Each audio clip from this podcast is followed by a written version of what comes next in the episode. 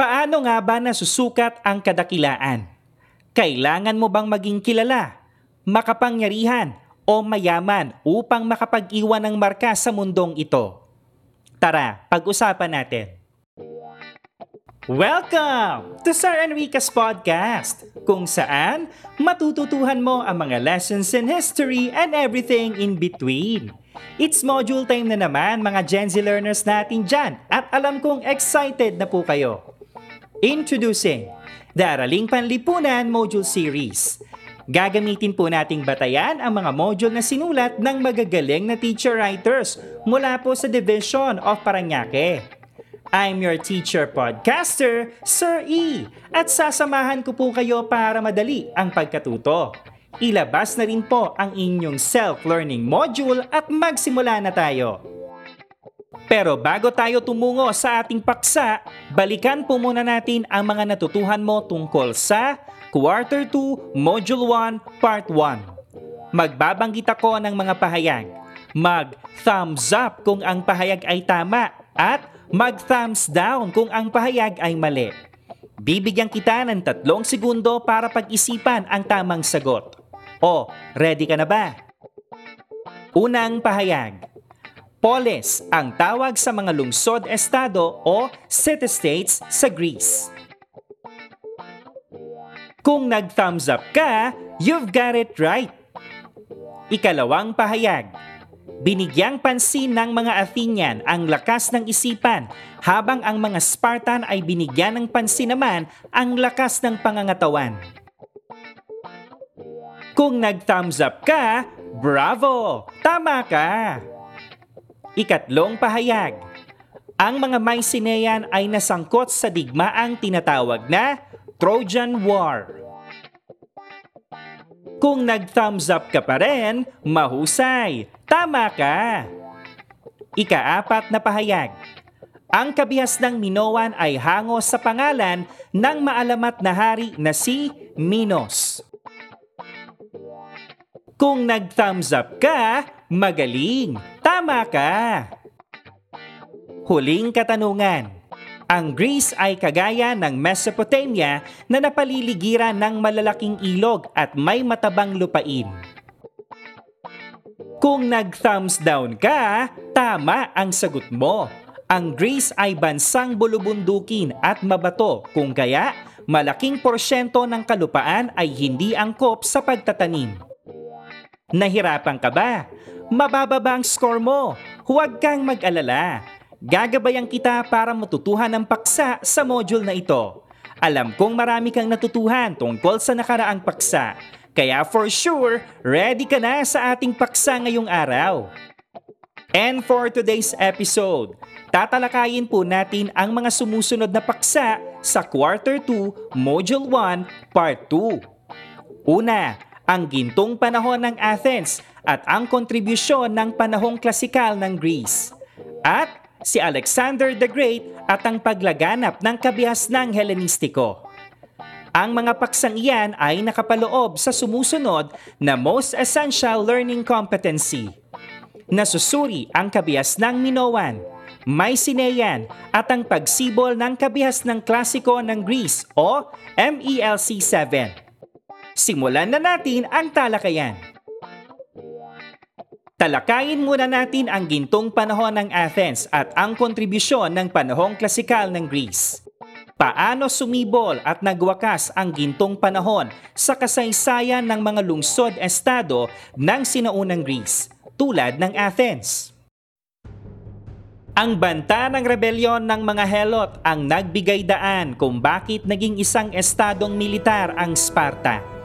Sa kabilang dako, ang tunggalian sa pagitan ng mayayaman at mahihirap ang nagbigay daan naman sa pagsibol ng demokrasya sa Athens. Subalit ang higit na malaking banta sa lahat ay ang paglusob ng Imperyong Persian. Ang nagbigay daan sa Sparta at Athens na maabot ang rurok ng kapangyarihan at tagumpay nila bilang mga pinuno ng kabihas ng Aegean. Nagsimula ang digmaang Persian o Persian Wars noong 546 before Common Era nang sakupi ng Imperyong Persian ang syudad-estado ng Ionia sa Anatolia o Asia Minor. Noong 499 before Common Era, nagsimulang mag-aklas ang mga Ionian Greek laban sa pamumuno ng Persia tumulong ang ilang lungsod-estado ng Greece sa pangunguna ng Athens sa mga kapwa Griego nito sa kanilang pag-aaklas sa pamamagitan ng pagpapadala ng mga barkong pandigma. Sa kabila ng tulong ng Athens, nagapi ng mga Persyano ang pag-aaklas. Labis na ikinagalit ng pinuno ng Imperyong Persian na si Darius the Great ang ginawang pagtulong ng Athens sa Ionia kung kaya, noong 490 before Common Era, sinalakay ang Athens na mga bapor pandigma kasama ang humigit kumulang 25,000 na sundalo ng Imperyong Persian. Sa kapatagan ng bayan ng Marathon, sa hilagang silangang bahagi ng Athens, hinarap ng phalanx na mahigit 10,000 sundalong Athenian ang lumulusob na hukbo ng Persia sa kabila ng mas kakaunting bilang. Napaatras at tinalo ng hukbo ng Athens ang sumasalakay na hukbo ng Persia. Matapos ang sampung taon, noong 480 before Common Era, isang panibagong pagsalakay sa Athens ang ginawa ng Imperyong Persia sa pamumuno ng bagong emperador na si Xerxes. Sa kabila ng magkakaibang paninindigan at pagpanig ng ilang lungsod-estado sa mga Persian, sa huli ay nagtagumpay muli ang Athens sa nasabing labanan matapos nitong gamitin ang hukbong pandagat. Noong 479 before Common Era, nagapi ng mga Griego sa pamumuno ng Athens ang mga hukbong Persian sa Battle of Plataea. Matapos ang nasabing pagkatalo, hindi na nakabangon at tuluyan nang nanghina ang hukbo ng Imperyong Persia. Nang sumunod na taon, itinatag ng ilang lungsod-estado ng Greece ang isang alyansa na nakilala sa pangalang Delian League. Hinango ang pangalan ng alyansa sa isla ng Delos kung saan matatagpuan ang punong tanggapan ng alyansa. Ipinagpatuloy ng mga kasapi ng Delian League sa pangunguna ng Athens ang digmaan laban sa Persia ng ilan pang taon. Sa huli, nagtagumpay ang Delian League na mapaalis sa mga lugar sa paligid ng Greece ang mga Persian. Dahil dito, ganap na nagkaroon ng mahaba-habang kapanatagan ang mga Griego sa anumang banta ng paglusob, lalo na ng mga Persian. Ang pagtatagumpay ng mga Griego sa Persian Wars ay nagbunga ng pakiramdam ng panibagong tiwala, pagmamalaki at kalayaan sa mga lungsod-estado. Subalit, dahil sa pangunguna ng Athens sa paglaban sa Imperyong Persia, nagsimula itong magkaroon ng pakiramdam at pananaw ng superioridad sa ibang mga lungsod-estado. Noong 470 before Common Era, ganap na nakuha ng Athens ang pamumuno sa Delian League na noong panahong iyon ay mayroon ng mahigit dalawang daang lungsod-estado ang kasapi. Makalipas ang ilang panahon, ginamit na ng Athens ang kapangyarihan nito sa ibang mga kasapi ng Delian League. Inilipat nito ang punong tanggapan ng Delian League sa Athens at ginamit ang lakas ng kanyang puwersang militar laban sa alinmang kasaping lungsod-estado na nagtatangkang humamon sa kapangyarihan nito. Kalaunan, ang mga lungsod-estado na kasapi ng Delian League ay nagmistulang mga probinsya na lamang ng malawak na imperyong Athenian nagbukas ng panibagong yugto sa kasaysayan ng Athens ang katanyagang nakamit nito laban sa mga Persian at ang natamasa nitong yaman sa pagkatatag ng imperyong Athenian.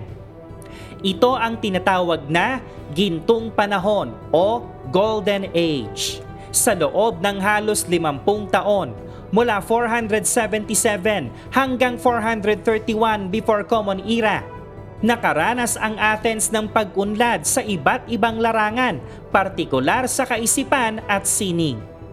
Bagamat maituturing na maiksi, nakamit ng Athens ang panibagong antas ng pagsulong sa larangan ng drama, eskultura, panulaan, pilosopiya, arkitektura at siyensya.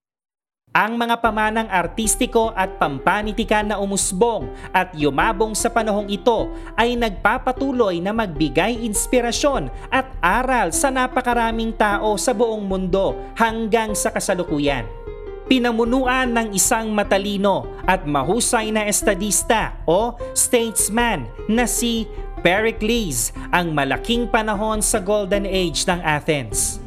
Bilang isang matapat at patas na pinuno, mahusay na politiko, tagos-pusong tagapagsalita at iginagalang na general, dinominahan ni Pericles ang buhay sa Athens ng halos 32 taon mula 461 hanggang 429 before Common Era.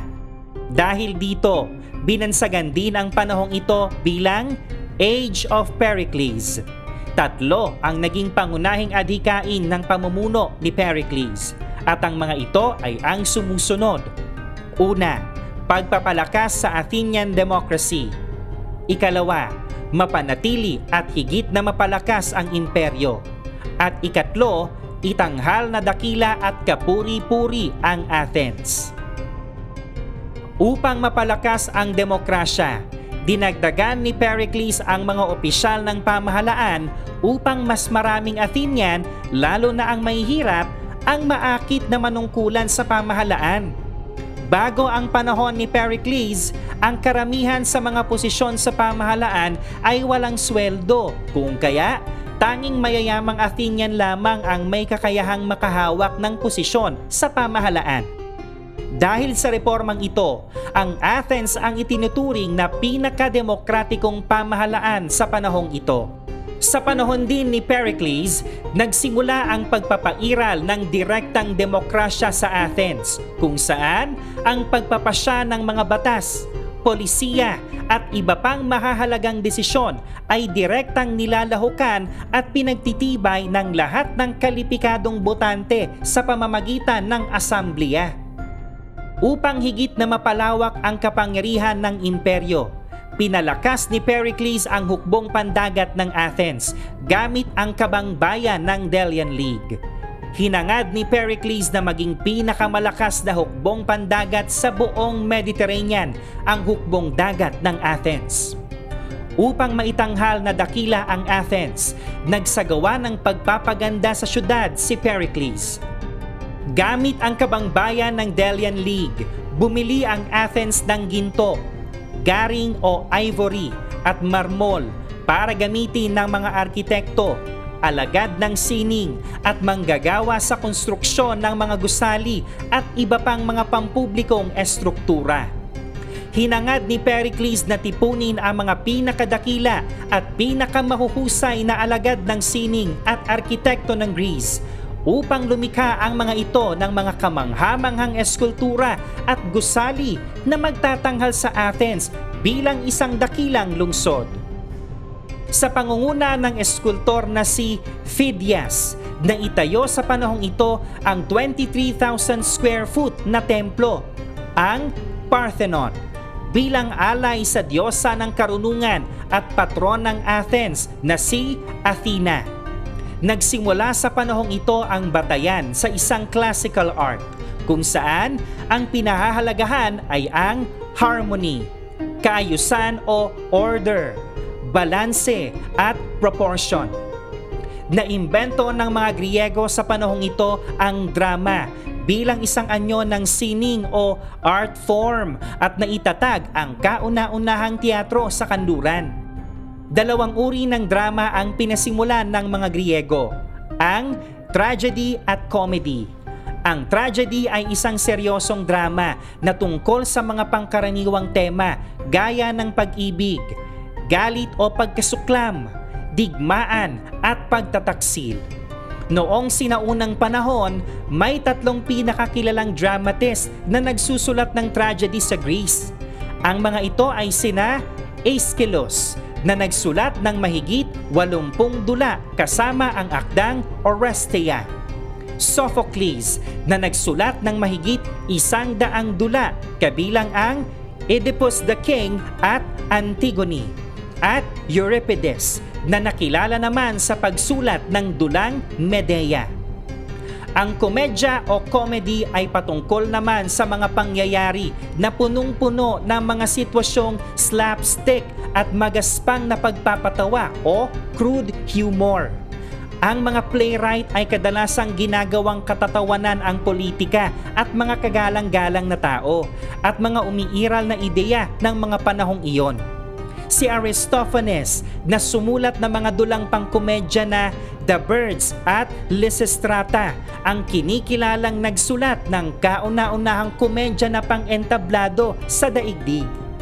Sa kabilang dako, nakilala rin sa panahong ito ang dalawang haligi ng disiplina ng kasaysayan na sina Herodotus at Thucydides. Sa patuloy na pag-angat ng kayamanan, katanyagan at kapangyarihan ng Athens, nagsimula itong tignan ng ibang mga lungsod-estado sa pangunguna ng Sparta ng may pagkapuot. Ang matagal na iringan at samaan ng loob na kinimkim sa pagitan ng Athens at Sparta ay nauwi kalaunan sa isang digmaan noong 431 before Common Era ito ang Digmaang Peloponnesian. Sa pagsisimula ng digmaan, ang Athens ang may mas malakas na hukbong dagat, samantalang ang Sparta naman ang may mas malakas na hukbong katihan o army. Nagwakas ang digmaang Peloponnesian noong 404 before Common Era sa pagsuko ng Athens at mga kaalyado nito sa Sparta. Sa pagkatalong ito, tuluyan nang nawala sa Athens ang kanyang mga imperyo, kapangyarihan at kayamanan. Matapos ang digmaan, maraming Athenian ang nawalan ng tiwala sa demokratikong pamahalaan at nagsimulang mag-alinlangan sa kanilang mga pagpapahalaga. Sa ganitong sitwasyon, naglitawan ang mga kilalang philosopher na ang kahulugan ay lovers of wisdom upang magbigay ng kasagutan at paliwanag sa mga kaguluhang nangyayari noong mga panahong iyon. Kabilang sa mga pilosopong ito na hanggang ngayon ay pinag-aaralan pa rin sa kanilang kaisipan ay sina Socrates, Plato na sumulat ng akdang The Republic at Aristotle na sumulat ng akdang Politics.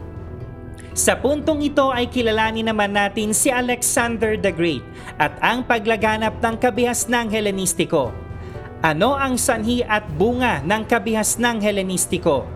Ano ang pagkakaiba at pagkakatulad ng kabihas ng Heleniko at kabihas ng Helenistiko? Ang kaharian ng Macedonia ay matatagpuan sa hilagang bahagi ng Greece ang lugar ay may bulubunduking topografiya at malamig na klima. Ang mga Macedonian ay matiisin at sanay sa hirap at naninirahan sa mga nayon sa kabundukan kaysa sa mga lungsod-estado. Karamihan sa mga maharlikang Macedonian ay may paniniwala na sila ay may dugong Griego. Subalit, para sa mga Griego, ang mga Macedonian ay mga barbaro na wala kahit isang dakilang manunulat, eskultor o pilosopo. Sa kabila ng napakaraming mga kakulangan, ang mga Macedonian ay may matalino at walang takot na mga hari bilang kanilang yaman. Noong 300 before Common Era, nasakop ni Philip of Macedonia ang Greece na noon ay napahina ng mahabang panahong digmaang sibil sa ilalim ng pamumuno ng kanyang anak na si Alexander the Great mula 336 hanggang 323 BCE. Higit pang lumawak ang Imperyong Macedonian hanggang sa lambak ng Nile, Persia at ilang bahagi ng India. Bilang dating estudyante ni Aristotle, naging masugid na tagahanga si Alexander the Great ng kulturang Griego. Kung kaya sa kanyang pananakop, pinalaganap ni Alexander the Great ang kultura at kabihas ng Heleniko ng mga Greek. Kalaunan, lumaganap sa loob ng imperyo ni Alexander the Great ang isang bagong kultura o kabihasnan, ang Helenistiko. Ang kulturang Helenistiko ay ang paghahalo ng mga aspekto ng iba't ibang kultura ng mga nasakop na lupain ni Alexander the Great na binubuo ng mga Griego, Persiano, Kanlurang Asya, Egyptian at Indian. Iba ang kulturang Helenistiko sa kulturang Heleniko. Ang kulturang Heleniko ay tumutukoy lamang sa purong kulturang Griego, samantalang ang kulturang Helenistiko naman ay binubuo ng paghahalo ng kulturang Griego sa iba pang mga kultura. Hinango ang Heleniko o Hellenic sa terminong Hellas, ang isa pang pangalan na ibinibigay ng mga katutubong Greek sa kanilang bansa sa loob ng kanyang imperyo. Nagpatayo si Alexander the Great at ang mga sumunod sa kanyang mga pinuno ng mga bagong syudad na karamihan ay nakapangalan sa kanya. Nanirahan sa mga bagong syudad ang mga sundalo, mga ngalakal at artesanong Griego. Mula sa Egypt hanggang sa mga hangganan sa India, ang mga dayong Griego na ito ay nagtayo ng mga templo at estatwang Greek at nagdaos ng mga paligsahan sa palakasan na parang sila ay nasa Greece lamang. Tinanggap at inangkin ng mga katutubo sa lugar ang mga ideyang Greek. Sa kabilang dako, ang mga dayong Griego ay hiniram at inangkin din ang ilan sa mga katutubong ideya sa kultura. Sa pamamaraang ito, umusbong kalaunan ang isang bagong kultura na nakilala bilang kabihasnang Helenistiko. Ang lungsod ng Alexandria sa Egypt ang naging kabiserang kultural ng kabihasnang Helenistiko. Isang arkitektong Greek ang nagdisenyo ng syudad.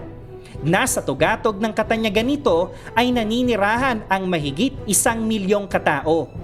Kabilang sa ipinagmamalaking landmark ng syudad ang Pharos, isang matayog na lighthouse o parola na may taas na 440 na talampakan paakyat sa kalangitan. Dahil nasa mismong daanan sa karagatan ng Europa at Asya, ipinagyayabang ng mga pamilihan ng Alexandria ang samut-saring mga kalakal na nagmula sa iba't ibang panig ng daigdig, gaya ng marmol ng Greece, pangrekado o spices ng Arabia at garing o ivory ng silangang Afrika. Hinikayat ni Alexander the Great at ng mga humalili sa kanya ang pagyabong ng karunungan sa Alexandria. Hinikayat nila ang mga iskolar na manirahan dito at nagtayo ng isang malaking museo upang maging sentro ng pag-aaral. Binubuo ang museo ng mga laboratorio, mga bulwagan at zoo. Ang mga lungsod na Helenistiko ay pinuntahan ng mga arkitekto at alagad ng sining. Higit na malalaki at mararangya ang mga templo, palasyo at iba pang pampublikong gusali na itinayo sa panahong Helenistiko kaysa sa klasikal na Greece. Sinasalamin ng mga grandyoso at detalyadong mga bagong estilong ito ang hangarin ng mga pinunong Helenistiko na sila ay sambahin at dakilain na parang mga Diyos. Pangunahing kaibahan ng kulturang Helenistiko ang pagbibigay ng higit na karapatan at oportunidad sa mga kababaihan, kung saan ang ilan ay nagkaroon pa nga ng kapangyarihang politikal. Sa panahong Helenistiko, higit na mas maraming babae ang natutong magbasa at magsulat. Ang ilan sa mga kilalang pilosopo at makata sa panahong Helenistiko ay mga babae ang kababaihan na mula sa angka ng hari ay nagkaroon ng malaking kapangyarihan kung saan sila ay kasamang gumaganap ng tungkulin kasabay ng mga kalalakihan. Sa Egypt, ang magaling at matalinong reyna na si Cleopatra VII ay namuno sa panahong ito. Nagpatuloy ang pagyabong at pagsulong sa larangang intelektual sa panahong Helenistiko. Dalawang pangunahing pilosopiya ang umusbong sa panahong ito ang cynicism at stoicism. Isinusulong ng tagapagtatag ng cynicism na si Diogenes ang pagpuna sa materialismo at mga social convention at ang kawalan ng tiwala sa bertud ng tao o human virtue. Sa kabilang dako, hinikayat ng tagapagtatag ng Stoicism na si Zeno ang mga tao na iwasan ang pagnanasa o paghahangad at tanggapin ng mahinahon ang lahat ng dumarating na kabiguan sa buhay. Isinusulong ng mga Stoics ang pagpapairal at pagsunod ng mga tao sa mataas na pamantayang moral, tulad ng ideya ng paggalang sa karapatan ng mga kapwa-tao. Itinuro nila na ang lahat ng tao, kasama ang mga babae at alipin, sa kabila na hindi kapantay sa lipunan ay dapat kilalanin na morally equal dahil lahat ng tao ay may kapangyarihan ng katwiran. Kalaunan, naimpluwensyahan ng Stoicism ang maraming mga pantas na Romano at Kristiyano. Nagpatuloy pa rin ang pag-unlad ng siyensya, matematika at medisina sa panahong Helenistiko. Sa larangan ng matematika, naimbento ni Pythagoras ang formula sa pagkalkula sa ugnayan ng mga panig ng right triangle. At naisulat naman ni Euclid ang aklat na The Elements, isang textbook na naging batayan ng modernong geometry sa pamamagitan ng paggamit ng matematika at maingat na pagmamasid, isinulong ng astronomer na si Aristarchus ang argumento na ang daigdig ay umiikot o nagro-rotate sa sariling axis nito habang umiikot o nag-orbit sa araw. Ang teorya ng isang sun-centered solar system na tinatawag na heliocentric sa katunayan ay tatanggapin lamang ng maraming siyentipiko makalipas ang dalawang libong taon matapos pasimulan ni Aristarchus ang ideya. Sa kabilang dako, isa pang Hellenistikong astronomer, si Eratosthenes, ang nagsulong sa ideya na ang daigdig ay bilog at kanyang eksaktong nakalkula ang circumference nito.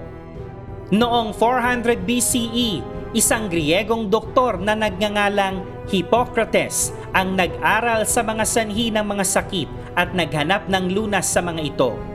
Ang Code of Ethics ng mga doktor na nagsimula pa noong sinaunang Greece na tinatawag na Hippocratic Oath ay nananatili pa ring pamantayan ng etika ng propesyon ng medisina at pinanunumpaan ng mga doktor na kanilang susundin at isa sa buhay sa pagtupad ng tungkulin bilang mga manggagamot. At yan ang ating aralin sa araw na ito. Alam kong marami ka nang natutuhan. Kaya para mapagtibay ang iyong pangunawa sa ating paksa, sagutan naman natin ang gawaing ito. Magbabanggit ako ng mga katangian na may kinalaman sa heograpiya ng Greece. Piliin ang A kung ito ay naglalarawan sa lungsod ng Knossos. B kung sa isla ng Crete. At C kung kay Haring Minos. Uulitin ko. Piliin ang A kung ito ay naglalarawan sa lungsod ng Knossos. B kung sa isla ng Crete. At C kung kay Haring Minos. Bibigyan kita ng tatlong segundo upang piliin ang letra ng tamang sagot. O, ready ka na ba? Unang bilang. Ang maalamat na hari ng mga Minoan. Kung ang pinili mo ay letrang C, tama ang sagot mo. Ikalawang bilang. Ang pinakamalaking pulo ng Greece. Kung ang pinili mo ay letrang B, tama ka dyan. Huling bilang. Ang maunlad na lungsod ng kabihas ng Minoan. Kung ang sagot mo ay letrang A, you've got it right. Pagyamanin pa natin ang iyong mga natutuhan sa pamamagitan naman ng gawaing ito. Magbabanggit ako ng mga pahayag. Tukuyin kung ito ay nagpapaliwanag ng sanhi o naglalahad ng bunga. Bibigyan kita ng tatlong segundo para pag-isipan ang tamang sagot. O, ready ka na ba? Unang pahayag Sinalakay ng Imperyong Persyano ang Athens at iba't ibang lungsod-estado sa Greece upang sakupin. Ang pahayag ba ay sanhi o bunga? Kung ang sagot mo ay sanhi, tama ang sagot mo. Ito ang sanhi kung bakit naganap ang mga digmaang Persyano. Ikalawang pahayag, sa pangunguna ng mga Athenian, natalo ng mga Griego ang mga Persyano sa Battle of Marathon noong 490 before Common Era at Battle of Platea noong 479 before Common Era. at tuluyang napaalis ang mga Persyano. Ang pahayag ba ay sanhi o bunga? Kung ang sagot mo ay bunga, tama ka. Pinaliwanag sa pahayag ang naging bunga ng mga digmaang Persyano. Ikatlong pahayag. Ang Athens at Sparta ay nagkaroon ng matagal na iringan at samaan ng loob sa isa't isa matapos magkaroon ang Sparta ng poot sa mga Athenian dahil sa kayamanan, katanyagan at kapangyarihan nito. Ang pahayag ba ay sanhi o bunga? Kung ang sagot mo ay sanhi, you've got it right. Ang nabanggit na pahayag ay nagpapaliwanag sa sanhi ng digmaang Peloponnesian sa pagitan ng Athens at Sparta. Huling pahayag, sumuko ang Athens at mga kaalyado nito noong 404 BCE matapos ang siyam na taong pakikidigma sa Sparta bunsod ng isang epidemya. Ang pahayag ba ay sanhi o bunga?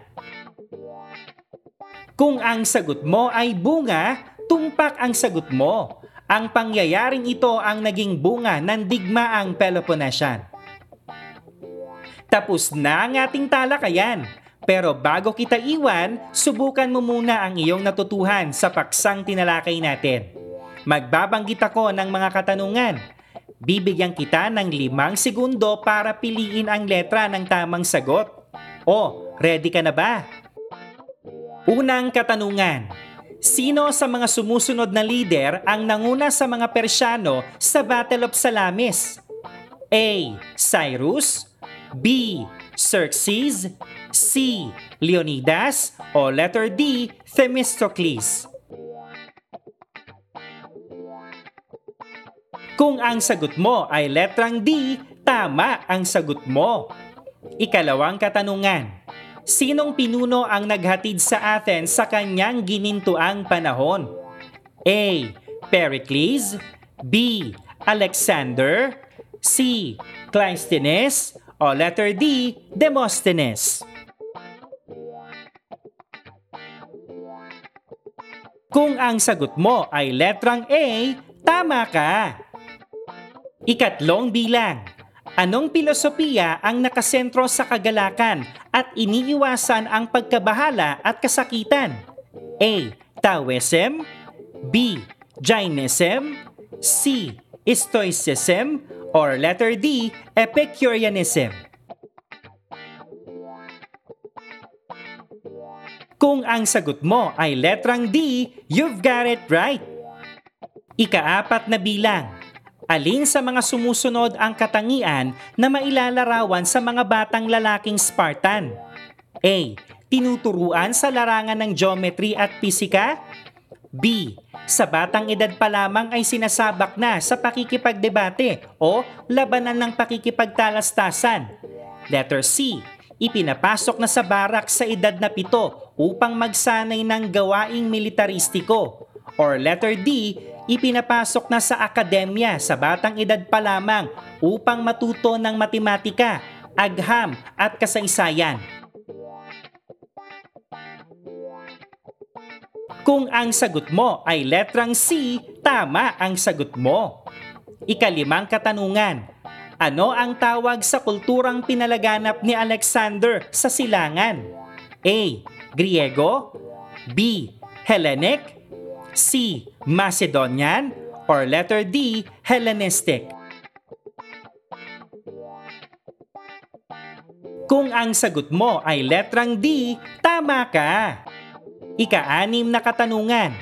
Sino ang kinikilalang pinakamahusay na mag-aaral ni Plato? A. Euclid B. Socrates C.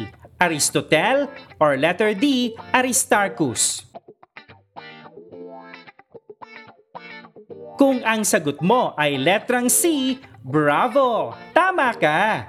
Ikapitong katanungan. Kaninong paniniwala na ang mundo ang sentro ng sansinukob? A. Euclid B. Ptolemy C. Socrates or letter D. Archimedes Kung ang sagot mo ay letrang B, magaling. Tama ka. Para sa ikawalong katanungan, magbabanggit muna ako ng mga pahayag. Unang pahayag, sumiklab ang digmaang Persyano dahil matagal nang may galit ang mga Griego sa mga Persyano. Ikalawang pahayag, natalo ang mga Griego sa labanan sa Thermopylae dahil sa isang taksil na Griego. Ikatlong pahayag, tinulungan ng mga Athenian ang mga Ionian Greeks. Ikaapat na pahayag, humingi ng tulong ang mga Athenian sa mga taga-Sparta. Alin sa mga nabanggit na pahayag ang totoo tungkol sa digmaang Persyano? Letter A. Una, ikatlo at ikaapat na pahayag. Letter B. Ikalawa, ikatlo at ikaapat na pahayag. Letter C. Una, ikalawa at ikatlong pahayag. Or letter D. Una, ikalawa at ikaapat na pahayag. Kung ang sagot mo ay letrang B, you've got it right. Ikasyam na katanungan. Siya ang nagsabing ang lahat ng karamdaman ay nagmula sa natural na sanhi at binansagang ama ng medisina.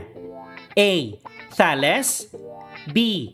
Pythagoras C. Herodotus or letter D. Hippocrates Kung ang sagot mo ay letrang D, tama ang sagot mo. Huling bilang. Anong lungsod-estado ng Greece ang may malaking pagtangi sa karunungan, sining at kultura? Letter A. Thebes. Letter B. Corinth. Letter C. Sparta. Or letter D. Athens. Kung ang sagot mo ay letrang D, mahusay dahil tama ka. Naka-perfect 10 points ka ba? Kung hindi, okay lang yan. Tandaan na hindi masusukat ang talino sa score lang. Basta't sinubukan mo at may natutuhan ka sa lesson, ikaw ang winner. Pero mas winner ka kung isa sa isip mo ang aral sa kwentong ito. Ang huling tatlong kahilingan ni Alexander the Great. Isang araw, habang nakaratay sa kanyang higaan, pinatawag ni Alexander the Great ang mga general ng kanyang hukbo at sinabi sa mga ito ang kanyang huling tatlong kahilingan bago siya malagutan ng hininga. Una, tanging mga pinakamagagaling na manggagamot lamang ang magbubuhat ng kanyang kabaong. Ikalawa, habang hinahatid siya papuntang huling hantungan, lahat ng mga yaman na kanyang nakuha ay itatapon sa kalsada ng prosesyon. Ikatlo, hiniling ni Alexander the Great na ang kanyang mga kamay ay nakalabas sa kabaong upang makita ng lahat. Nagulat ang isa sa mga general ni Alexander sa mga kahilingang ito, kaya tinanong niya si Alexander kung para saan ang mga kakaibang kahilingang ito. Tugon ni Alexander, Nais ko na ang pinakamagagaling na manggagamot ang magbuhat ng aking kabaong upang ipakita na sa muka ng kamatayan, kahit ang mga pinakamagagaling na doktor sa mundo ay walang kapangyarihang manggaling. Nais ko rin na mabalutan ang kalsada ng aking mga kayamanan upang makita ng lahat na ang mga material na yaman sa mundo ay mananatili sa mundo. At nais ko na makita nila ang aking mga kamay upang maunawaan ng mga tao na dumating tayo sa mundong ito na walang laman ng ating mga kamay at lilisanin natin ang mundong ito na wala pa ring laman ang ating mga kamay. Mamamatay tayo pagkatapos maubos ang pinakamahalagang kayamanan at iyon ay ang oras. Hindi natin madadala ang kayamanan sa kabilang buhay. Oras ang pinakamahalagang kayamanan dahil ito ay limitado. Sa ating buhay, makakaipon tayo ng kayamanan ngunit hindi na tayo makakalikha pa ng sobrang oras upang mas mabuhay ng matagal. Binuhos ni Alexander ang kanyang buong buhay upang matawag lamang na dakila at makapag-iwan ng marka sa kasaysayan. Kaya, piliing maging masaya, maging mabuting tao, tumulong ka sa kapwa, magkaroon ng kakontentuhan at sulitin ang bawat panahon kapiling ang iyong mga mahal sa buhay. Basahin na rin po ang panuto at rubric sa paggawa ng Ancient Greek Civilization Lapbook na magpapakita ng pagsibol ng sibilisasyong Griego. Ipasa ang iyong lapbook sa iyong guro ng Araling Panlipunan 8. Hanggang sa muli at maraming salamat po sa pakikinig mga Gen Z learners. Lesson mo bukas, ngayon ang podcast. I'm your teacher podcaster, Sir E. See you next time sa isa na namang episode ng Araling Panlipunan Module Series. Bye!